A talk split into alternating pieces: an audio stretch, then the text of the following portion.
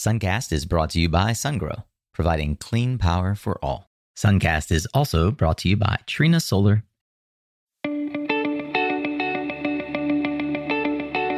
Hey there, Solar Warriors. I'm Nico Johnson, and this is Suncast.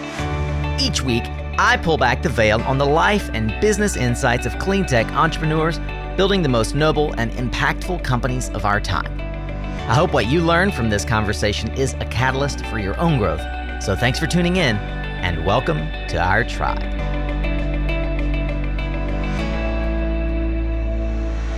Hey, welcome back, Solar Warriors. This is a Tactical Tuesday, practical insights to help you win your week and grow in your clean energy career, your business, however you're approaching this energy transition. We're here for you each and every Tuesday to give you tactical advice and insights from the industry's leading experts. Today is certainly no exception. Lean into this one. You're going to learn a lot. We had a lot of fun. It's halfway through 2023, and we usually quarterly convene our favorite podcasters in the industry to hear what is the latest happening in the sector. I try to dig into that each and every Thursday here, but today's Tactical Tuesday is special.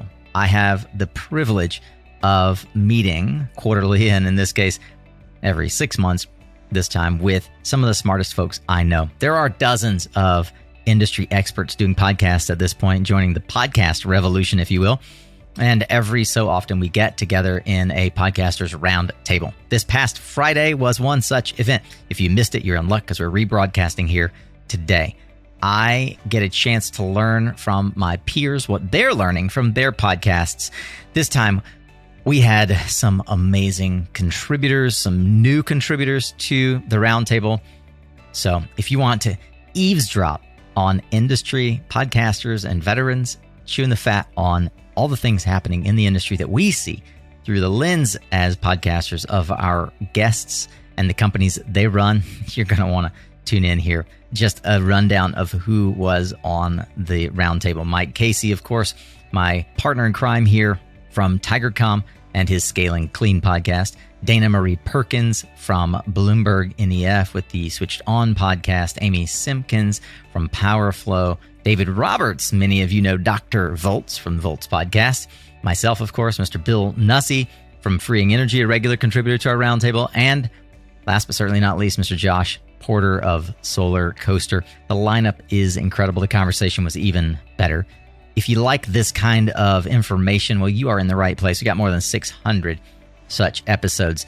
Tactical advice, deep industry dive into the personalities that are building the energy transition on the front lines of the clean energy revolution. I hope that you'll subscribe to the show. You can find more than 600 in our back catalog episodes with clean energy founders and thought leaders just like today at mysuncast.com. For now, let's dig in and roll up your sleeves. It's another Tactical Tuesday here on Suncast. All right. Hey, Clean Techers. This is Mike Casey, and we are back with our eighth episode of our Clean Tech Podcasters Roundtable. We've got an enhanced lineup today that we're very excited about. I want to extend a special welcome to David Roberts of the Volts Podcast, Amy Simpkins of the Power Flow Podcast, and Dana Perkins of Bloomberg's Switched On Podcast. Also, welcome to our longtime regulars, Bill Nussey, Josh Porter, and my partner in this series, Nico Johnson. We like to say that while our quarterly editors roundtables display a breadth of view, the roundtables with our podcasters provide a depth of view they spend an hour plus with some of us one at a time and together their experiences of us form a mirror that we can see ourselves in if we look closely enough. So i'm really psyched to welcome this terrific lineup. And so viewers can put faces with the names. I'm going to ask each of them to say their name and their podcast. Amy simpkins let's start with you. Hi this is amy simpkins from the powerflow podcast. All right dana? Dana perkins bloomberg switched on. All right mr nussey Bill Nussey, the Free Energy Podcast. David Roberts. Uh, David Roberts, Volts, Volts Podcast. Josh Porter. Josh Porter, Solar Coaster. All right. And last and least, you're on mute, Johnson. Come on, get it together. We're live, man. Didn't want you to hear my kids rolling around in the background. Nico Johnson, Suncast. All right. Cool. Well, actually, hey, seriously, welcome to all of you. We're just delighted to have you, and um, it's it's uh, it, these things are a lot of fun for us to put on. I hope you have as much fun as uh, joining us as we do hosting you. All right, so folks, we're going to do a full round robin on this one within clean economy sectors. What are the biggest three trends you're seeing with your podcasting? What makes them big? All right, Mr. Nussey, you're always complaining about going last. We're going to start with you. Go ahead. I think the big topics that have really captured the attention of everyone who's in this space. Uh, first, there's a lot more podcasters entering the space, so this is a t- tectonic shift. I don't know if the world's going to survive, but there's more and more podcasters. So I don't know, but seriously, uh, I think the two things that are really exciting me are the the rise of manufacturing in the U.S. You know, the IRA is having its intended effect. There's we're going to talk about it more today, but having uh, more and more companies announce uh, manufacturing, uh, I think this is a huge shift. Frankly, it's happening faster than I had worried, but uh, I'll believe it when I start seeing products come out of those factories. The second thing that I think is really notable to me and, and didn't expect it a year ago is the continued focus on, on nuclear. Uh, I'm sure we could have a great debate here on this call about the pros and cons of that but I think it is uh, nuclear is on the ascension in terms of the interest as a potential uh, solution to the clean energy future, and uh, even uh, out there stuff like the fusion announcements we've seen have fueled, uh, no pun intended, the uh, the speculation, interest, and passion for this topic. So I think that's the some of the things that are exciting me in terms of dialogues. And with that, Mr. Nussey, you're, you've now opened the floodgates to all of LinkedIn's nuclear bros are going to be on the comment section for the show. So Love it. thank you. We really appreciate that. All right, uh, Dana, grind it out from London late at night. You get to go next. Yeah, I know how to have a good Friday night. So, I mean, I think the main thing that is sticking with me, this is you now see the state of my social life. Um, this thing that's sticking with me right now is supply chains. So, I mean, we recently formed a team focused on supply chains, but it pops up in pretty much every show. Now, the premise of my show is a little bit different from some of yours. You know, we only feature external guests, not part of my team, about once a month. Most of the people that I end up speaking with are actually members of my team and researchers. But normally you would think that people would stay in their lane and they'd be talking about their specific research. But supply chains crop up everywhere. And a lot of it has to do with the fact that we just don't know how that's all going to play out. Everybody's doing their best to think about how that's going to take shape, who's going to be trading with who. But nearshoring, localization, deglobalization, whatever word you want to choose, uh, it's disrupting everything. Uh, in some cases for better, some cases for worse. All right, Mr. Robs, top three you're seeing. Um, I I decided I didn't want to choose anything anybody else was going to choose, so I have gone a little nerdy. the first one that's really exciting, and this I don't know if it's call it a trend yet. It's a, a gathering trend. Is um, because of the restraints on the grid, grid capacity, and especially grid interconnection, which is, as everyone knows at this point, extremely difficult takes a long time to get hooked up to a grid. There's more and more um, examples of off-grid renewables connected directly to industrial applications, industrial load, basically, um, you know, industrial heat or um, electrolyzing hydrogen, various things. You can you can find a lot of different examples, but off-grid renewables, I think, are kind of a huge under the radar trend in the next few uh, years. The second one is, I would just say, increasing attention to heat, the sort of other, the other energy, um, you know, which is half our final energy, which we don't talk about nearly as much, but the sort of electrification of residential heat through heat pumps and the re- and the electrification of industrial heat through uh, heat batteries, stuff like that. Just thinking more about heat, capturing more waste heat just heat in general, I think is a is a, a dark horse. And then um, what was my oh the third one was just I think, and this is very broad, but it's just digital um, integration of EVs, EV charging, home appliances, homes, microgrids, basically digital coordination of small scale distributed uh, DERs, you know, this has been gathering for a while, but I think it's really starting to break out uh, uh, these days. All right, we're going to span the globe, going from London all the way to um, to Maui. Josh Porter. Uh, yeah, I could echo plenty of that, that those those ideas there. Uh, I'm definitely looking at in Hawaii the self supply kind of household and the operating system of energy how uh, EVs are integrated to that, how storage and and and and grid grid services are in- integrated to that. Um, you know, I'm living that world right now in our own home here, and I find that fascinating. I know that in Intersolar Munich, SolarEdge just announced, uh, you know, we'll see how real this is and when it comes out, but they're bidirectional uh, DC EV charger, which I think when you start looking at place like Hawaii, where you have multiple EVs in a given household with 100 or 200 amp electric service, then you actually have the opportunity to have a lot of storage. And that really changes the game about how you manage your renewables. That's kind of an area of focus for us. Uh, also, we just came off Hawaii Energy Conference 10 year anniversary here in Maui. And there was this, you know, lots of discussion about all the different approaches to get to 100% renewables. Um, I did have a big discussion about um, uh, IRA, uh, the monetization of tax credits, and how municipalities and nonprofits and different organizations can can play a role directly rather than having to go to third party developers for everything. Kind of uh, so but these are some of the changes that we're excited about here at Solar Coaster. Plenty more to talk about, but I don't want to uh, take up too much time. You kept that under you kept that under two minutes, Josh. This is a I special moment. I heard you, brother. I love Special it. moment. All right, Amy, you're next. You top three. What are you seeing? Awesome. Um, I'm seeing this uh, increased public acceptance and public consciousness around distributed energy being led by electrical electric vehicles. And I don't know if that's because people, normal people, can see electric vehicles on on the streets, and so it's become this sort of like in the consciousness without thinking about it. But all of a sudden, along with that, people who we've had to argue with for a long time uh, about the value of solar pairing storage with solar you know and and bringing in distributed energy are like well of course you would because you got to charge your vehicle. So why wouldn't you have this? Why wouldn't you own the generation source too? And so i think evs are kind of opening that conversation in in a new way. Um, and that actually leads me to the second thing which is i'm actually seeing some depolitization. Is that a word? Hmm. depolitic depoliticaling okay or whatever. Making things less political especially like at the grassroots. Um i had this is a this is a perf- this is a this is a per- uh, personal anecdote. Um not not necessarily a podcast one but there's a uh, a uh, county in Ohio that's that's fairly rural that I have personal ties to.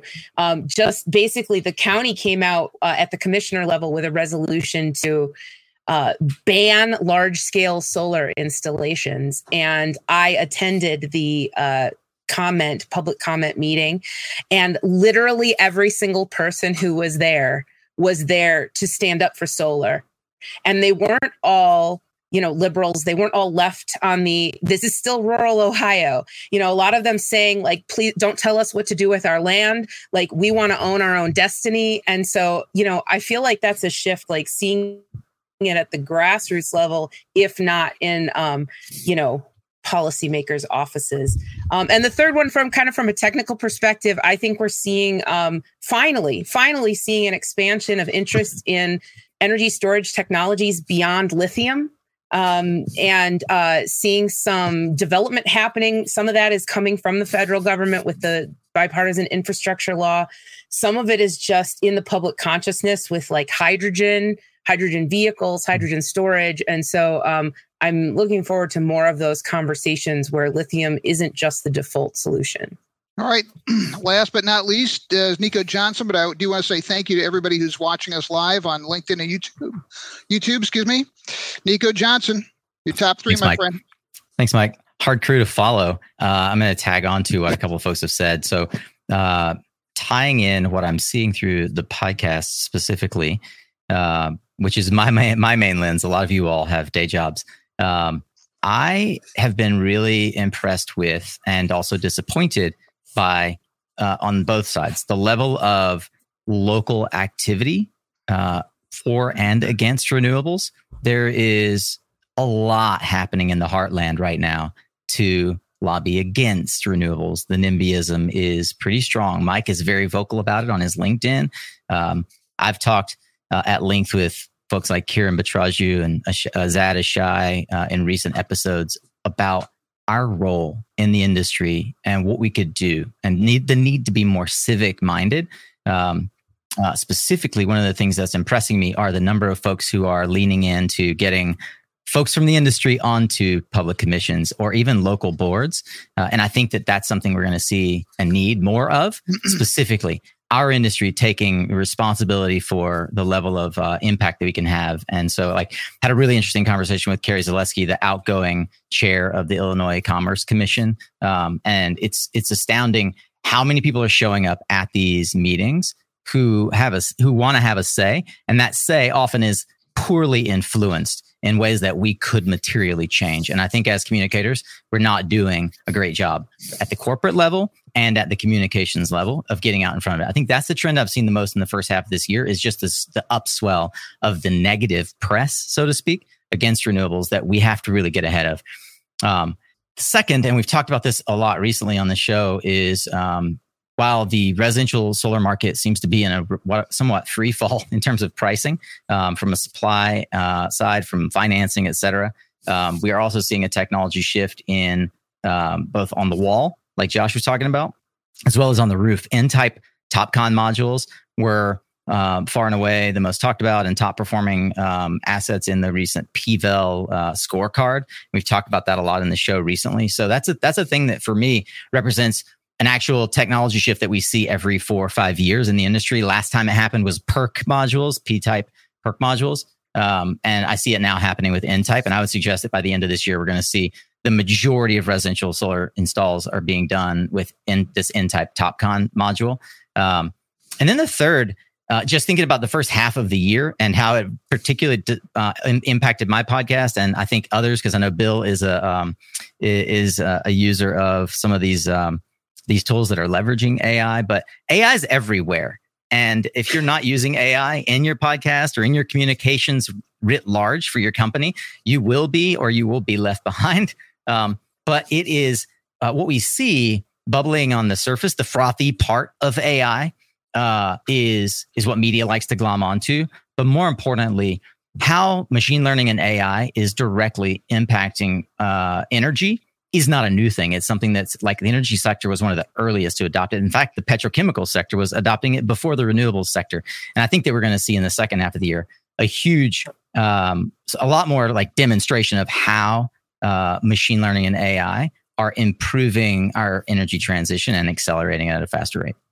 And you, you can, I, can I jump in, Mike? Just Please, to, go ahead, David. Just, just to make a note that uh, this very Wednesday on volts.wtf, uh, podcast coming out about AI and machine learning in uh, in clean energy.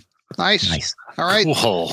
Well, you newcomers, you don't really realize there's kind of a silent Senate rules between Mr. Johns, Mr. Porter. When Mr. Porter goes short, Mr. Johnson goes long. They kind of yield each other time, just so you'll see this dynamic played out. But that, that never mind. All right. I'm several of your answers have me want to switch around the order of our questions. So I'm going to just ask our third question next. We've asked this before of other panels. But given the fluidity of the landscape, I want to pose it again. So we now count eight big barriers to the clean energy transition. I'm going to rattle them off. I'd like each one of you to tell me which you think is the biggest and why. Or if we're missing one, say that. So permitting, community acceptance for clean energy projects. I, that's one I focus on a lot. I a gentleman at Clean Power, a Clean Power Reception told us that they are tracking 160 projects across America that have been killed this year, each of them over 100 megawatts. So I'm thinking that's a 10 to 20 billion dollar problem the industry has. That's kind of based on the original sin of frictionless permitting in deeply conservative areas. Then there's critical minerals, right, which Dana uh, had a recent episode talking about workforce development, transmission, storage, supply chain instability, and grid stability. Just want to go around, lightning round. The most challenging one you think for this sector and why that is. All right, Mr. Nussey, you got to go first. We'll give you another go first one, and that's all you get for the show. I'm done, man. Uh, hey, listen, I I think there's there's two really important distinctions in the question. At the risk of answering it too long, I think the public perception, uh, which drives regulators, policymakers, uh, pol- politicians, decision makers. I think the answer there is around things like uh, uh, grid stability and uh, in my personal opinion, matters that are less relevant to uh, actual uh, slow deployments. Um, and I think those are areas that are easiest to create FUD around for people who don't want to see this transition happen or want it to happen slower. To me, the the, the really the only thing that's going to it's holding us back materially right now. And of course, I am a local energy guy, so I'm thinking about smaller scale systems. Uh, so it won't put transmission first. Is uh, storage. I think storage is the one thing that solves all problems. There's a reason they call me Battery Bill. Uh, I own it. I live it. I am Battery Bill. I didn't know that. Yeah, dude, I am Battery Bill. It's uh, That's pretty uh, so I think that uh, I I love seeing all the innovation, all the different battery types. The fact that the prices continue to go down, EVs and the grid make wonderful uh, siblings as they push the prices down. I don't know when we get to critical mass. Most of what I've learned about that I've read from David's work, uh, but I do think that uh, uh, the perception that the price of batteries going down is going to be once that becomes widespread. I do think that's going to cause this thing to accelerate, as opposed to the perception that renewables are making the grid less stable in Texas and things like that. Amy, the biggest of those barriers and why? Okay, the one I like from your list there is permitting because I'm lumping interconnection underneath that. Um, especially, and I also, Bill, am a uh, small systems behind the meter kind of person. So um, the hur- hurdles, r- ridiculous and weird hurdles on what you can and can't do in terms of like microgridding neighborhoods together and um, you know really finding symbiosis um, together in collaboration as opposed to just everyone just having to be um, really really separate. Um, but i wanted to add one to the list. Um, the one that i see kind of in my my day to day is um, a lack of validated performance particularly around economics um, Hmm. either benefits or, or impacts from systems um, there have been i mean the the industry you know if you go back with solar isn't isn't that new anymore although batteries are pretty new um, in terms of projects out there and it just seems like um, there aren't too many people going back out back out there to validate performance to make sure that like the economics that were were um, promised during design are actually coming to fruition. Um, and that does a couple of things. One um, it the lack of positive performance validation is actually holding projects back because financiers um, capital capital projects uh, are getting delayed because they don't have faith in, that they're gonna they're gonna get that return on investment, which is what they're looking for. Um, and uh, what the what, the worst that can happen though is that um, our industry over promises and under delivers, which honestly is what's happening right now. And I mean, it's not surprising with the amount of innovation that we do that we need to like promote. We need to we need to start before we're ready. And so there's a lot of talk about the, a lot of impact that can that can happen from distributed energy resources, but then you install them at sites and site hosts say this isn't actually doing what you said it was. In fact, I'm not even saving any money. In fact, I'm not, I'm actually, it's actually making it worse because the battery is charging at a really poor time. And what the heck? And if some of these stuff gets out, I mean, we're just, we're giving our detractors to go back to Nico's point about the surge of negative um, public opinion is that we're, we're giving them fuel for the fire. If we don't go back, if we, the industry doesn't, don't go back to our work and say, ooh, you're right. This isn't the greatest. I can tweak it. We'll push a patch. We'll um, change the settings. Let's do some analysis and figure out how to make it better. Otherwise, you're going to have um, case studies that support the negative, uh, the naysayers. All right, Mr. Roberts, you're next. Which of those uh, barriers are the biggest in your opinion? Um, I, I just want to shortly preface by saying, um, you know, another topic might be which of these are overhyped. Uh, I actually think Fair that, enough. Fair I enough. actually think the critical materials thing is overhyped. I think this. I think the workforce thing is somewhat overhyped. I think a lot of these problems are going to work themselves out. Um, the one that keeps me up at night is permitting, which I would sort of broaden out. I, I think as everyone is to sort of U.S. bureaucracy generally, just the old old regulations, old old ways of doing things that are slowing things down. So, and I include transmission in that too, primarily. And I think if you saw the way the politics went down around the debt ceiling bill, you know, uh, the Mountain Valley pipeline made it in, and all the transmission reforms got crushed by utilities. So that's sort of a signal of where the politics are on this, and and and you know when I think about limits to the speed we need, that's that's that's number one. Just our ability to build fast enough.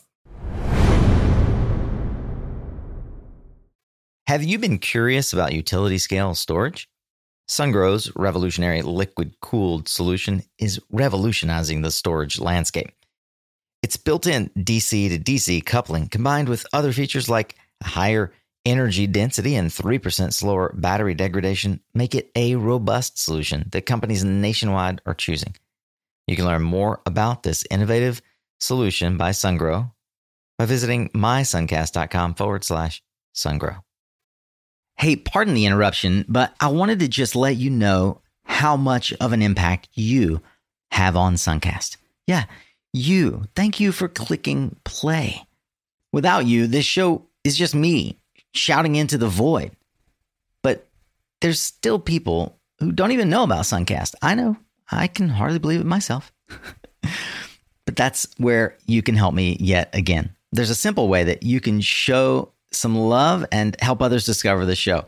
If you cruise over to www.ratethispodcast.com forward slash suncast, I'd love it if you would leave a five star rating and enthusiastic review. That's possibly the single kindest thing that you could do for me today. So if the show has helped, inspired, or even entertained you at all, I'd love it if you would head over to ratethispodcast.com forward slash suncast and give me a virtual two thumbs up. All right, back to today's episode. All right. Well, if it, and David, if there's any um, consolation, Larry Householder is going away for 20 years. He's the former Speaker of the House, Oh, right? 61. wow. But I just, I just. I just want to point out that he who got bribed is going to jail. He who gave out the bribes is still watching Netflix at home without having to negotiate TV access to the shot collar. That would be But, uh, but- Chuck, but can I Chuck just say- but can I just say another another trend? I, did, I didn't mention this because it's not technically clean energy, but I think it's three states now have passed laws prohibiting utilities from using ratepayer money for lobbying, which is which I hope is the beginning of, of a broader trend. Robert, you have it all wrong. It, that will silence the gas industry. Silence them. That's why it's wrong for that. It's terrible.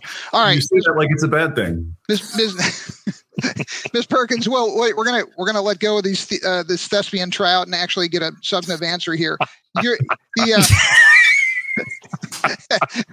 the uh, and hello hello Luis Davila didn't know you'd moved up to Seattle good seeing you my friend all right Miss Perkins what is the biggest barrier from that side of the pond do you see So I'm going to agree with battery bill, but not specifically on batteries. Of course, having energy where you need it, when you need it, but also because of space constraints, land. We're talking about land use if we're thinking about a net zero future, not in the immediate term, but in the long term, there's going to be concerns over this and competition for land. We do a backward looking scenario analysis where we think if you designed the entire energy system actually accomplishing a net zero future by 2050, what would that look like? And there are certain things where if we don't embrace nuclear and we think about hydrogen, you're going to have so much overcapacity in order to be able to actually do this that you are going to need so much space. I mean, for a hydrogen fueled net zero future, for example, you're going to need to cover a landmass the size of India with wind and solar. So batteries enable us to reduce overcapacity in order to, for us to then therefore think about land use in a different way. But then um, we also think about storage when it comes to hydrogen, which is one of the very popular places, popular things to talk about internationally at the moment. That's also an issue of storage. You know, there's a, there's a concern about where, when, and the physical limitations, not only of shipping but of storage when it gets there, depending upon how it is actually manufactured and stored. So I would say storage still continues to be at the center. all right Senators Johnson and Porter you guys decide which one's going to second to last and last and see if we can keep you under a minute each I'll Go give for it, Nico Josh. the last word. You want me to go for it, Nico? Um, yeah. So out here in Hawaii, we have um, the for one of the. And there you go. Your, your turn, Perfect. Nico. that got, that got right at him so fast that's awesome Johnson you're up man go Uh, I'm just gonna say uh, I'm gonna say storage, and then Josh can go. I think it's storage, but uh, we've had some really lovely answers here. So Josh, go for it. Uh, we saw a big drop off of of solar uh, systems, solar plus storage systems over the course of the last few years here in Hawaii. We thought we were getting to like 80% renewables in the next few years, and then RFP phase two, uh, just many of those systems fell fell apart. So I think getting getting systems permitted, uh, community acceptance, NIMBYism, all of these things are playing a major role. Supply chain uh, instability certainly changed. Uh, pricing and everything needed to be rebid. Now we're at RFP phase three, and there's hope to be able to get back up to some of those earlier marks of, of offset. So for me, I, I tend to think about that, at least on the utility scale side of things. All right. Uh, well, I think we have a an audience uh, question from Daniel Gregory. He would love to hear some opinions on compounded land uses, agrivoltaics, BIPV, other options people like more. Anybody want to take that question? That's really good. I, there, this is a big focal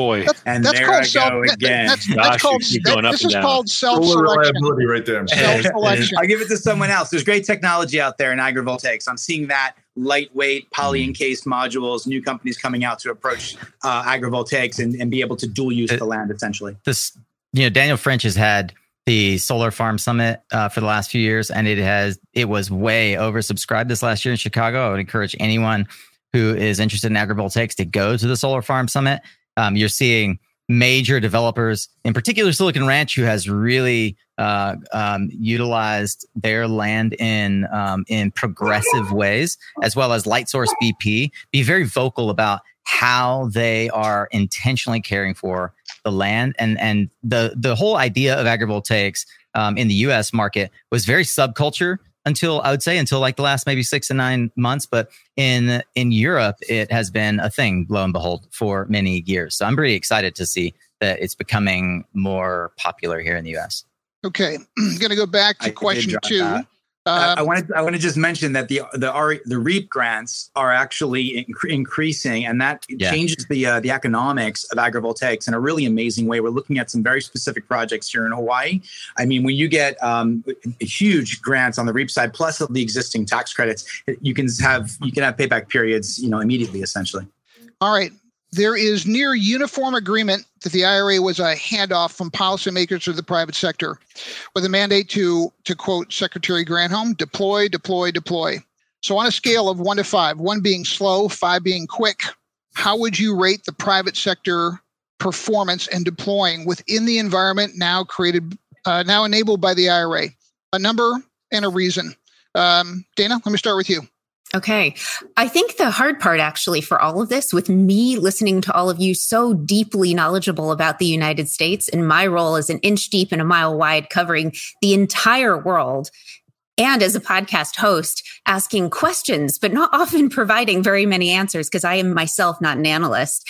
It was hard for me to come up with this answer. And fortunately, I got a little tip off. So I phoned a friend uh, and I reached out to the head of Americas, who's Ethan Zindler for us. And I asked him, I was like, where, where would you put this on this number? And he said, ah, four, maybe a five. Wow. And then one of the things that we got to talking about was actually around the fact that, first of all, we're going, I mean, you can be pessimistic if you want to want to about this but we're seeing things that we've never seen before and it's creating jobs and it's creating jobs in parts of the country where they are needed and where this may actually really influence how they look at these energy sectors. So if you're thinking about the fact that post IRA, so since what, August of 2022 until May of 2023, there's been, what's this, 70 billion of announced work being done in the EV supply chain. And a lot of this manufacturing is going into states like Georgia, Michigan, Arizona, Nevada, North Carolina. So this has the potential to be even bigger, but right now we're seeing numbers that we haven't seen before. So we're going to go with an optimistic four to five. I forgot that Dana had access to the uh, to the Oracle of BNEF and uh, Ethan Zindler. That's that's cheating, man. I'm just going to tell you, you get that resource. All right, Mr. Johnson, one to five deployment. How's it going? What was the question? I mean, um, I'll I'll give a short. Yeah, I'll give a short answer, and I what I'll say is what I've said on on air v- recently. Uh, I think probably a four, and I'm really encouraged by the unbelievable quality of talent that the government is hiring into the Department of Energy at all levels. Um, it's really staggering. I mean, from the top down, the people that are being, I'll say, compelled to uh, not convinced but compelled to go work at um, in public service. Um, David Crane being one of the most recent, and mm-hmm. it's it's uh, I think for that reason it's a four leaning towards a five. Like really, this whole notion of deploy is being taken seriously, and it's being staffed, which we haven't seen in the past. Don't worry, Battery Bill, you're going last on this one. All right, Amy, one to five. How's private sector doing deploying in the wake of the IRA? I give it a solid four and a half. And the reason for the half star deduction is because can you ever really give the the federal government a five on rep, rapid deployment of anything. Um, there's always still going to be some red tape. But when I look at the IRA, you also cannot forget its uh, sister program, the Bipartisan Infrastructure Law, BIL. Uh, the two of them together are a one two punch of deployment in the BIL, we have uh, project deployment in underserved areas, uh, Justice 40, a real focus on energy justice and workforce development justice in underserved, underdeveloped areas, um, and also technology innovation. All, all, all of these coming through through mostly the newly formed Office of Clean Energy Demonstrations, which seems to be like on fire, but in a good way, you know. Um, and then uh, the IRA, of course, as uh, previously mentioned, you know, uh, with uh, manufacturing and enabling the private sector through tax credits. So, um, yeah, four and a half out of five stars. All right, let's go, Josh, David, and then Battery Bill. Uh, I'll give it a three. I think that um, the private sector is there and they're doing amazingly at bringing out um, projects. I do think that the IRA itself and the way that the tax credits can be monetized for municipalities needs to be better understood. I think there's a lot of savings to be had there in local governments and organizations that is not really fully understood yet. And you know, out here you have um, uh, retail rates at 42.9 the last time I, t- I calculated it per kilowatt hour. So when you look at that over the life cycle of these systems, there's a, it's very expensive. You've got an affordable housing crisis here in Hawaii. Um, these are mechanisms to really reduce monthly costs for people, and I'm not seeing that fully taken advantage of yet. That's baked into the IRA. I'd like to see more of that. David, one to five. How's the private sector doing? Uh, I'm going to agree with everybody else and say four. Um, I would echo uh, Nico that it is um, there's a lot of you know if you uh, sort of scratch these government agencies one level down, there's just a lot of super good talent uh, being deployed at this.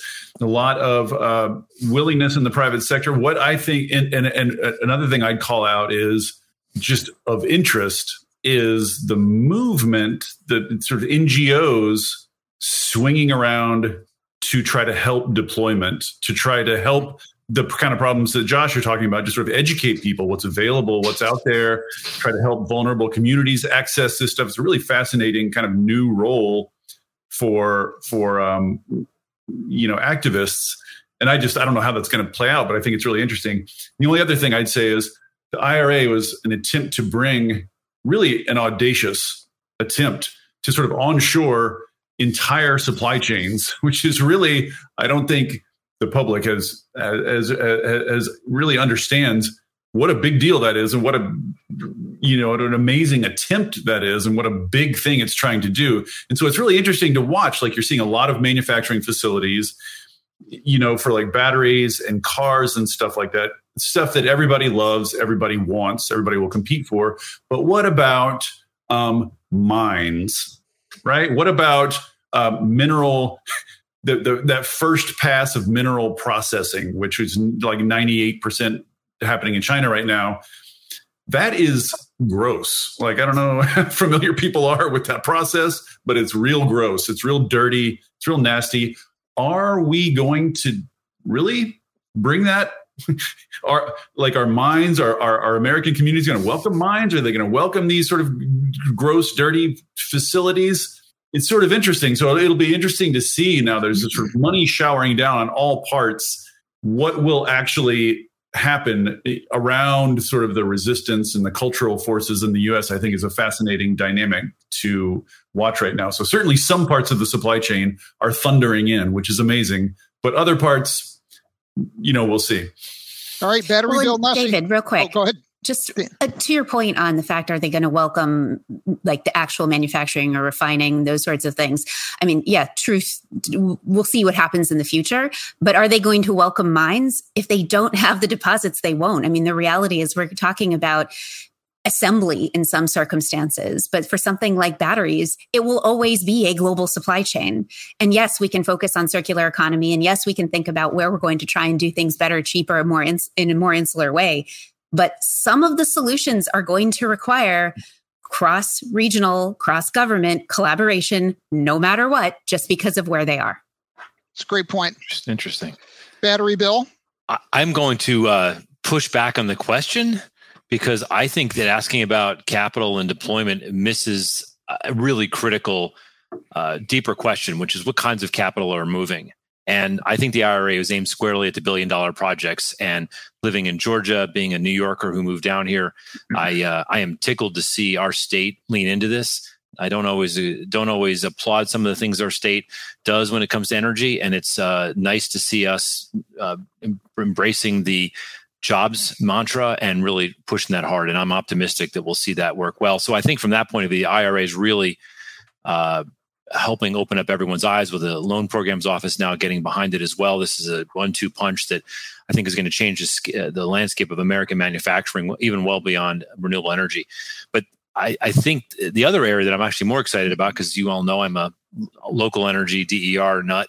I, I I think now that the IRS is finally starting to opine on the transferability of the tax credits, I think we're going to see hundreds of billions for particularly for commercial scale projects, which are more you know, done at factories, industries, campuses, communities. I think that's going to unleash, and that frankly, the thing that excites me is that that's going to unleash an amazing amount of uh, uh, infrastructure um, innovation which is two words rarely used together. And then the last part, I have to say, I'm a little frustrated with my uh, colleagues in venture capital, which is a space I joined since I started doing this with you years ago. I've become a venture capitalist. Don't hate me. Um, and, uh, y- you know, I see a lot of money going into these science projects. Um, and I I, uh, I talked to some of my colleagues like, what, how do you think you're going to get a return on this sort of subtle battery anode chemical dust pixie thing that's going to help it because everyone's got to build it in 17 years down the upstream into the supply chains. And uh, by the way, some of you that know me, I have a startup that did some of that, so I, I, I can I can own that one. But um, uh, it's still going, by the way, but uh, slow. But I think the part that I'm really anxious about, uh, and hopefully are in a little corner of the world where we're doing our part for, is the uh, energy tech, which is the the systems that directly allow this infrastructure to get built, whether it's design software or clever mm-hmm. hardware. To me, that's the area where I see very little recognition, and I feel like we're going to have to see the big money, which is mm-hmm. ironic, because we're going to have to see the big money, the billion dollar money flow before the tactical, innovative stuff they believe there's sufficient markets to go ahead and build these new generation of products.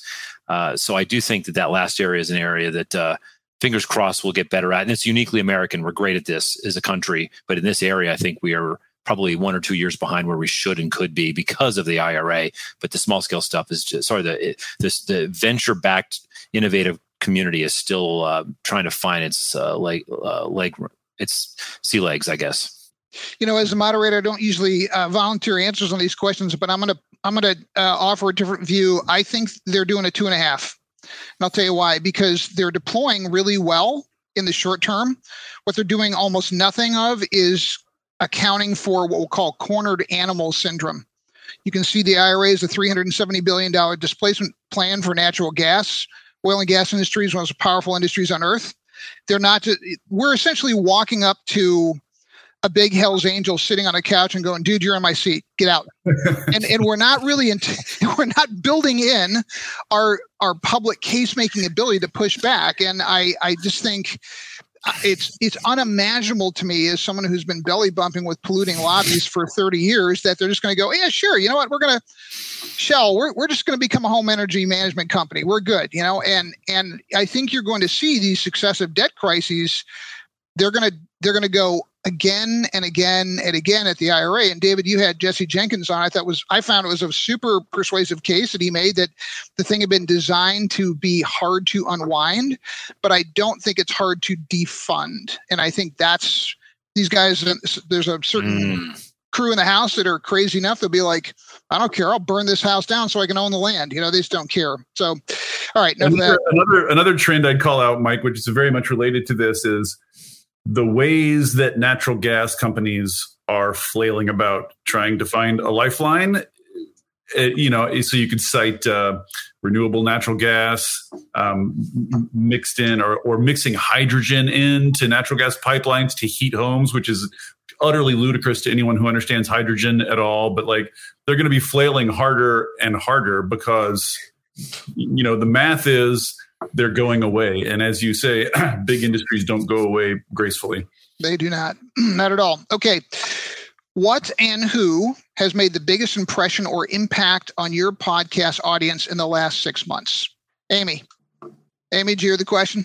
I might have lost Amy. All right, Dana, I'm going to go with you next. yeah, I, I, mean, I want you to clarify. You want to know like the show that got the best ratings?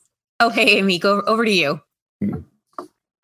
Go for it. A little bit of a delay on Amy there. Sorry, had a, a blip there. No, I was just going to I was just to say I have a uh, ter- I'm the terrible person to lead this one off because um, I'm currently on a little bit of a hiatus with my podcast, so I haven't had any recent interviews.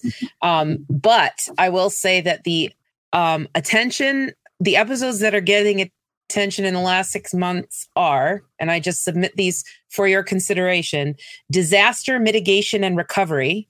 Number two, interoperability, and number three startups to David's point.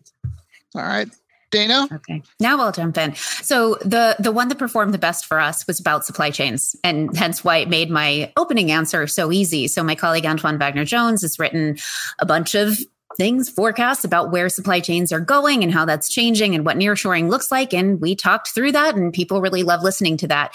And then, of course, everybody's favorite person who's, you know, podcaster turned part of the solution in the US. But we did a show recently with Jigar Shah. And lo and behold, people still really, really want to hear his voice on a podcast.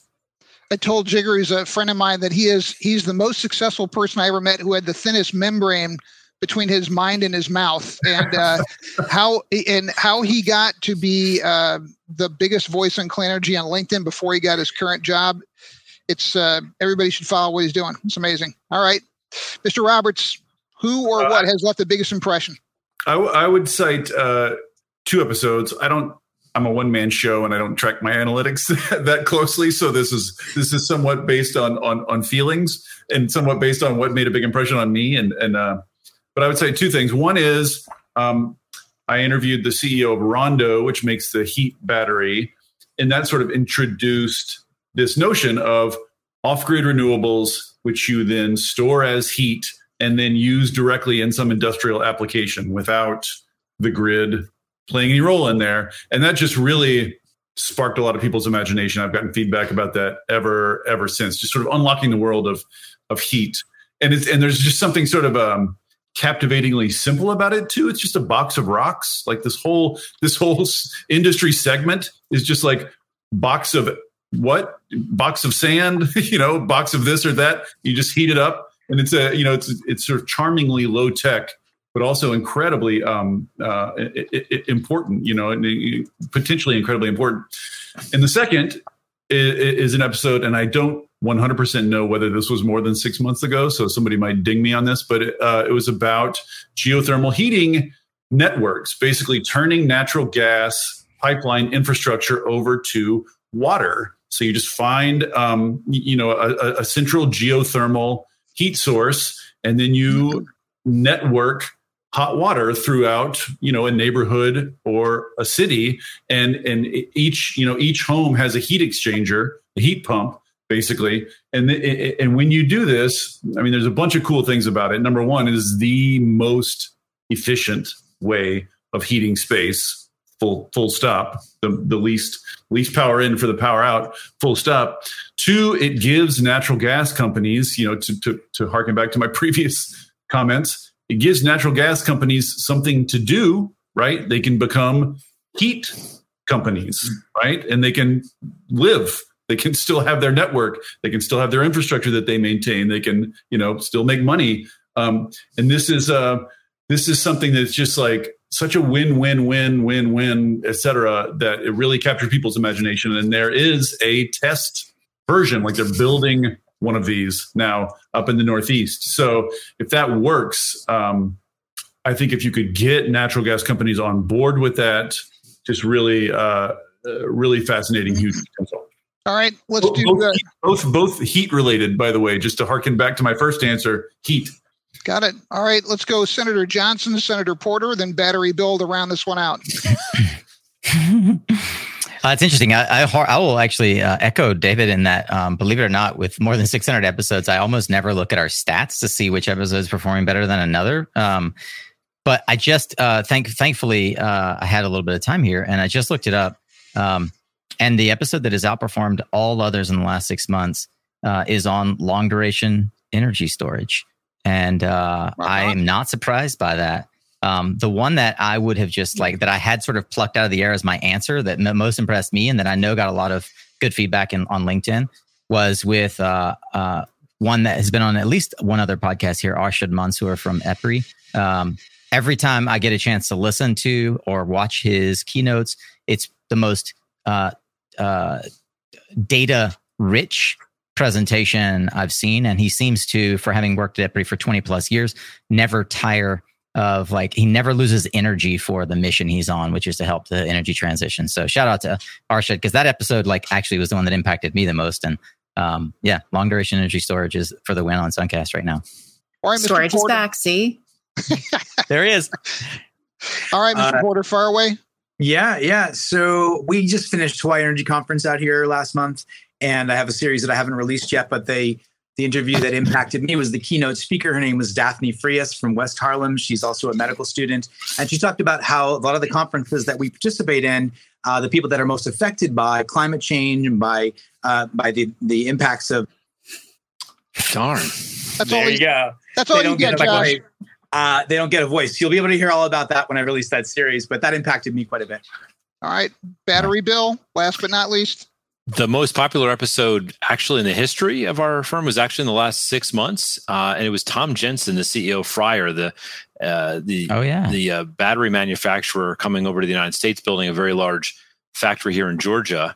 And I think part of the reason that it was so successful was Tom is a really unique guy. Uh, and for those of you that haven't had a chance to talk to him, I encourage you to do so. But he is uh, he's a he melds scientific genius, an unbelievable understanding of manufacturing with that unusual persona that you say, I actually actually work for that guy.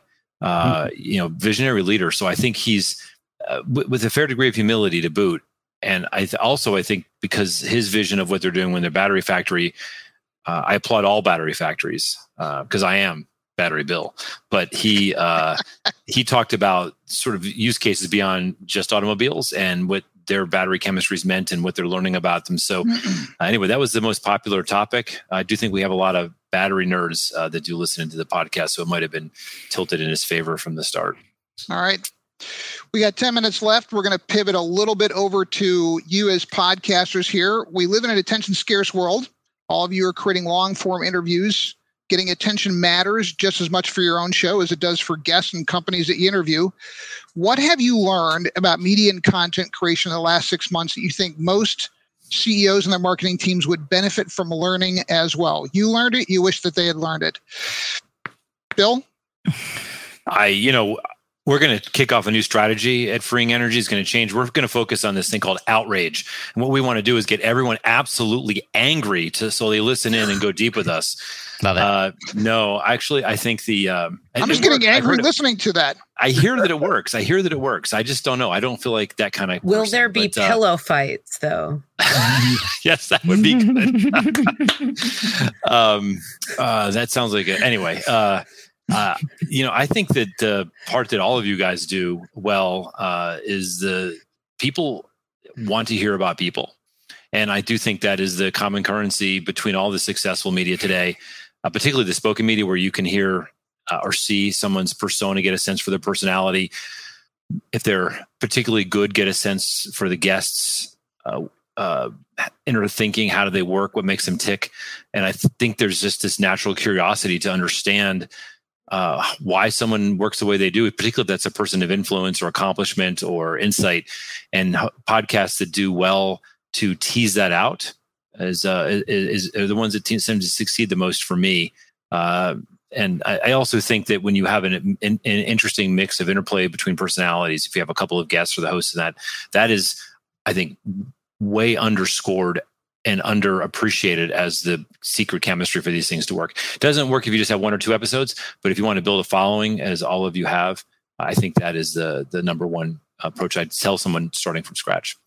Amy, I do think it's appropriate now for you to let everybody know you're going to be Jesse Watters' new producer with the pillow fights on Fox News. I love it. You can, I think you could break that news here. I think it would be appropriate. We'll all amplify it. But this is what I'm saying. I mean, a little mess- wrestling match never never hurt any ratings. So, um, but I I w- wanted to agree wholeheartedly with Bill that um, that it's it's about getting into uh, humanity, about getting into ourselves as humans and our guests as humans, getting and, not just about like small talk and what do you do in your spare time and and things like that, but um, I I I love the idea of collaborative innovation, and it gets it, it stays with technology, it stays with policy, or you know whatever that person is working on, but it gets them off their sales pitch. It gets off their their regular railroad track of thoughts and onto something different and and if we can just brainstorm together. It's like a little mini whiteboard session.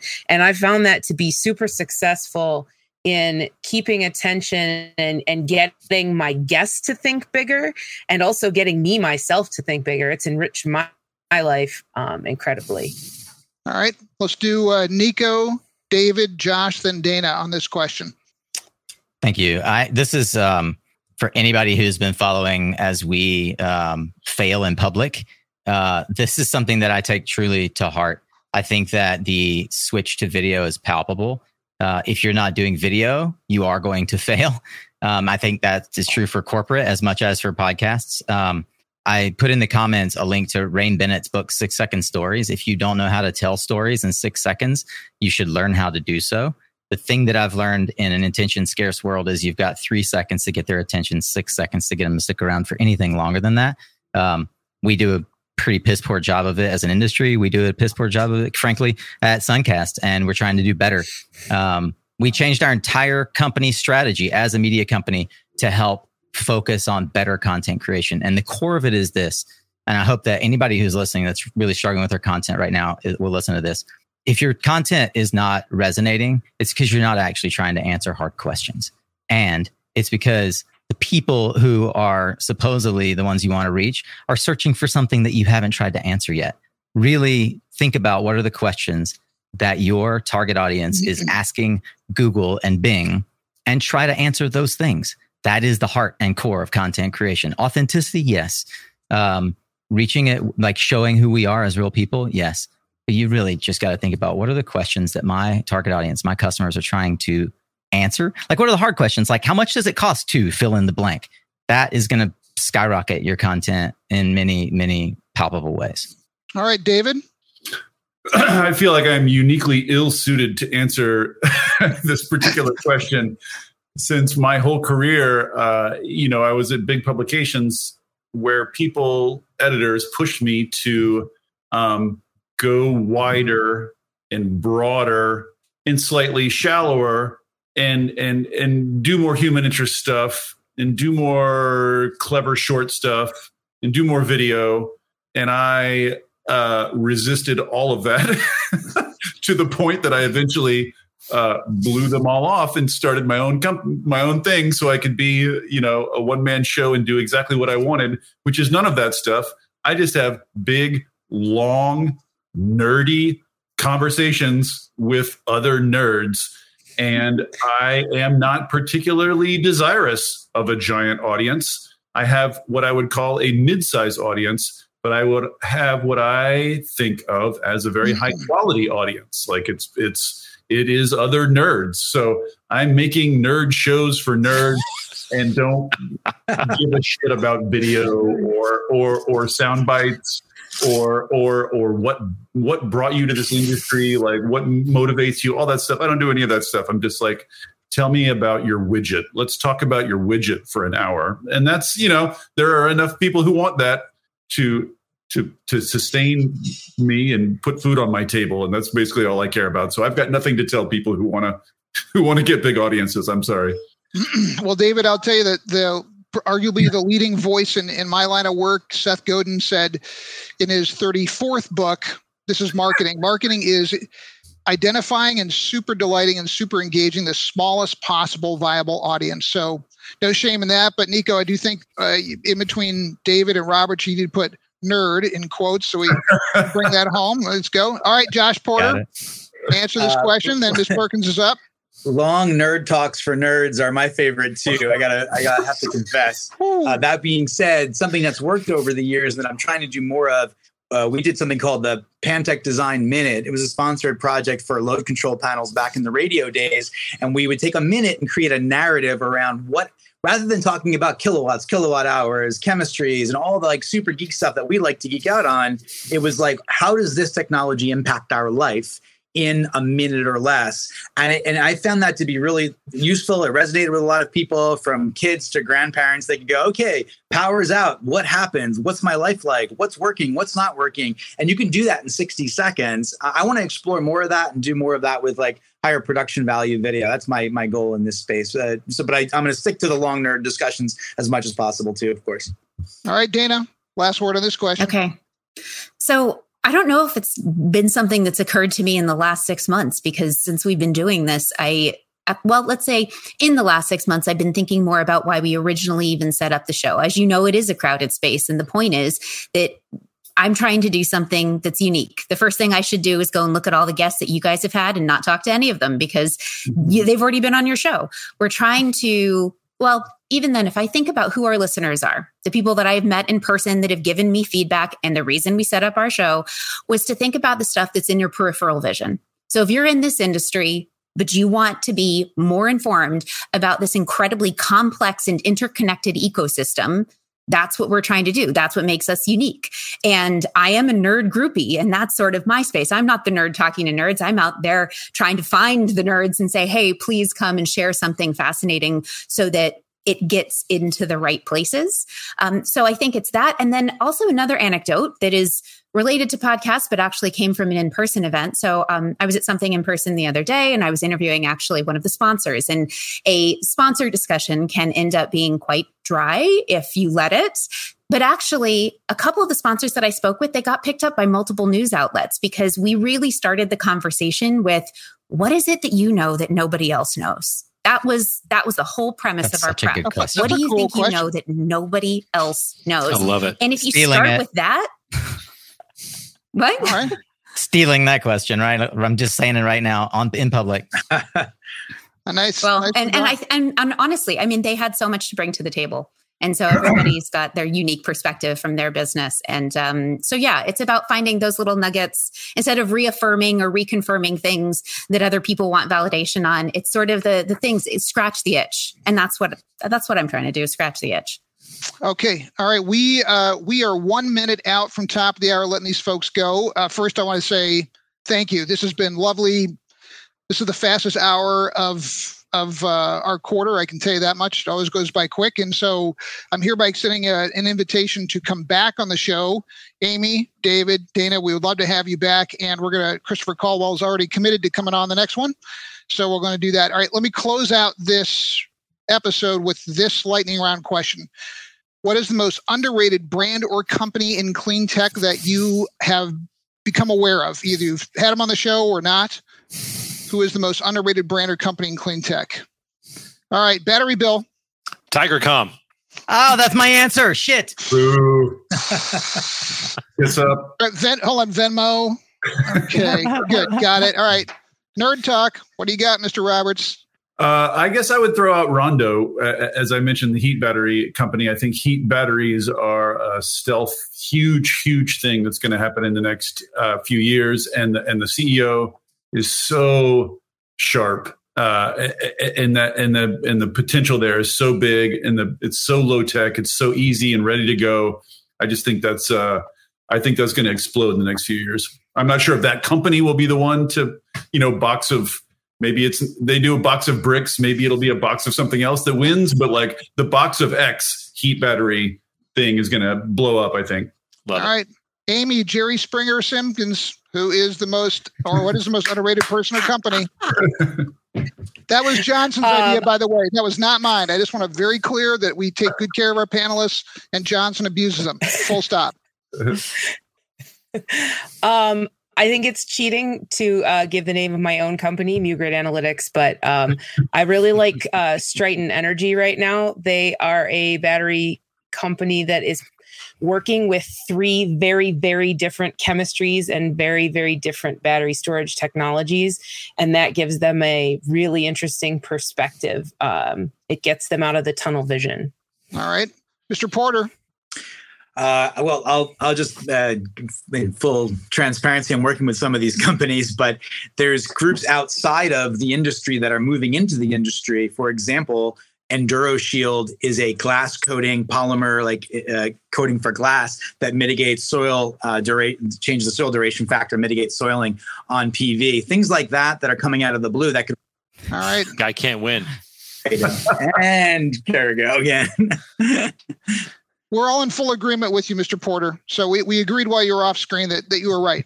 Did Nico you hear Johnson? it? You didn't hear it? Oh no. Yeah, we heard it. Every word. Okay. Nico, Nico Johnson. Hmm. So I think that broadly, this is. Yeah, I know it's right. I know it's lightning round. I think broadly, um, every so I'm going to say NARUC because it represents all the PUCs, and I think that uh, I'll stick by my previous answer that we really don't. We it is underrated the impact that utility that public utility commissioners and public commission and commissioners generally have on the energy transition. And then, um, yeah, uh, I'll stick with that one. All right. Great answer. Battery bill already, already did you, right? I just want to say seriously, the company that uh, and this is totally self-serving, coolest company I've seen in a long time. I loved it so much I had to fund it. Called Vecta, V E C T A. These are the guys that are onboarding sort of the microgrid evolution, which is my passion. So they were like uh, twin separated at birth for me. I would have written about them in my book, but th- they didn't exist. So excited about Vecta. All right, Dana, you're going to have last word, but Christopher Caldwell, I just want you to know you're only getting on the next one because Dana is an American, and I can only take so many Brits on the show. So we're going to just saying that. All right, Dana Perkins, and she's the only one who survived this episode without getting a nickname assigned. So I think that's that's also an achievement. Never too late. I'll right. work on that next time.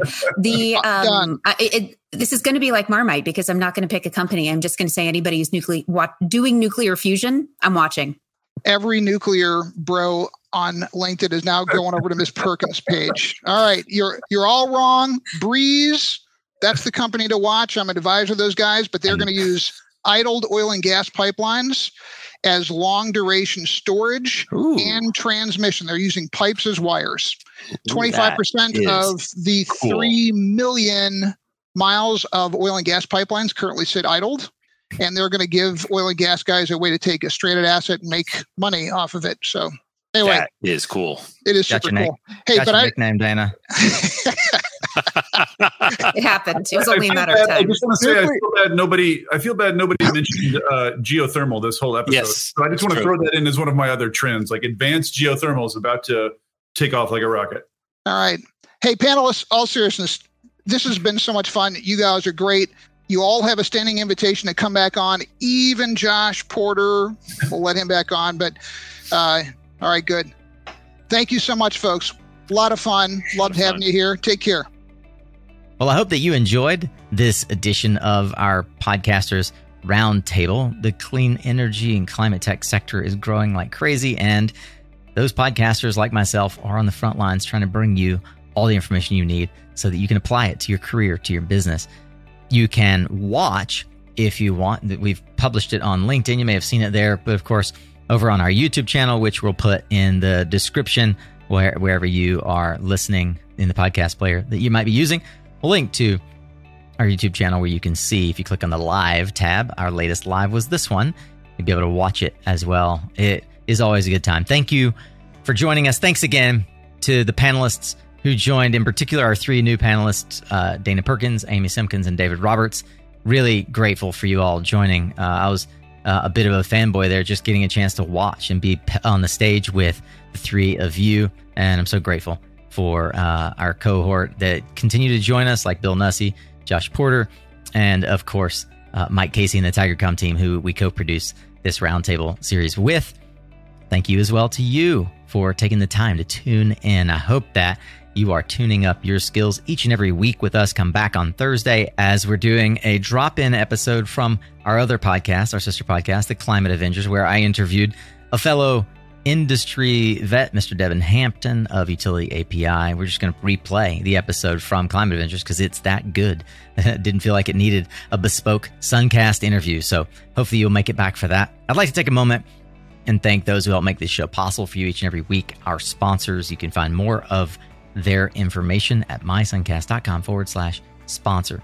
Thanks to SunGrow, who has been our annual sponsor now for our second year. And uh, I want to thank Trina, who sponsored us through the end of Q2 2023. Thank you, Trina. You can also find out how you could partner with us to reach thousands of clean tech champions and solar warriors each and every week, like they do, and help make this show free for everyone else like yourself to listen. And of course, last but not least, you are what you listen to. Thanks for showing up, Solar Warrior. It's half the battle.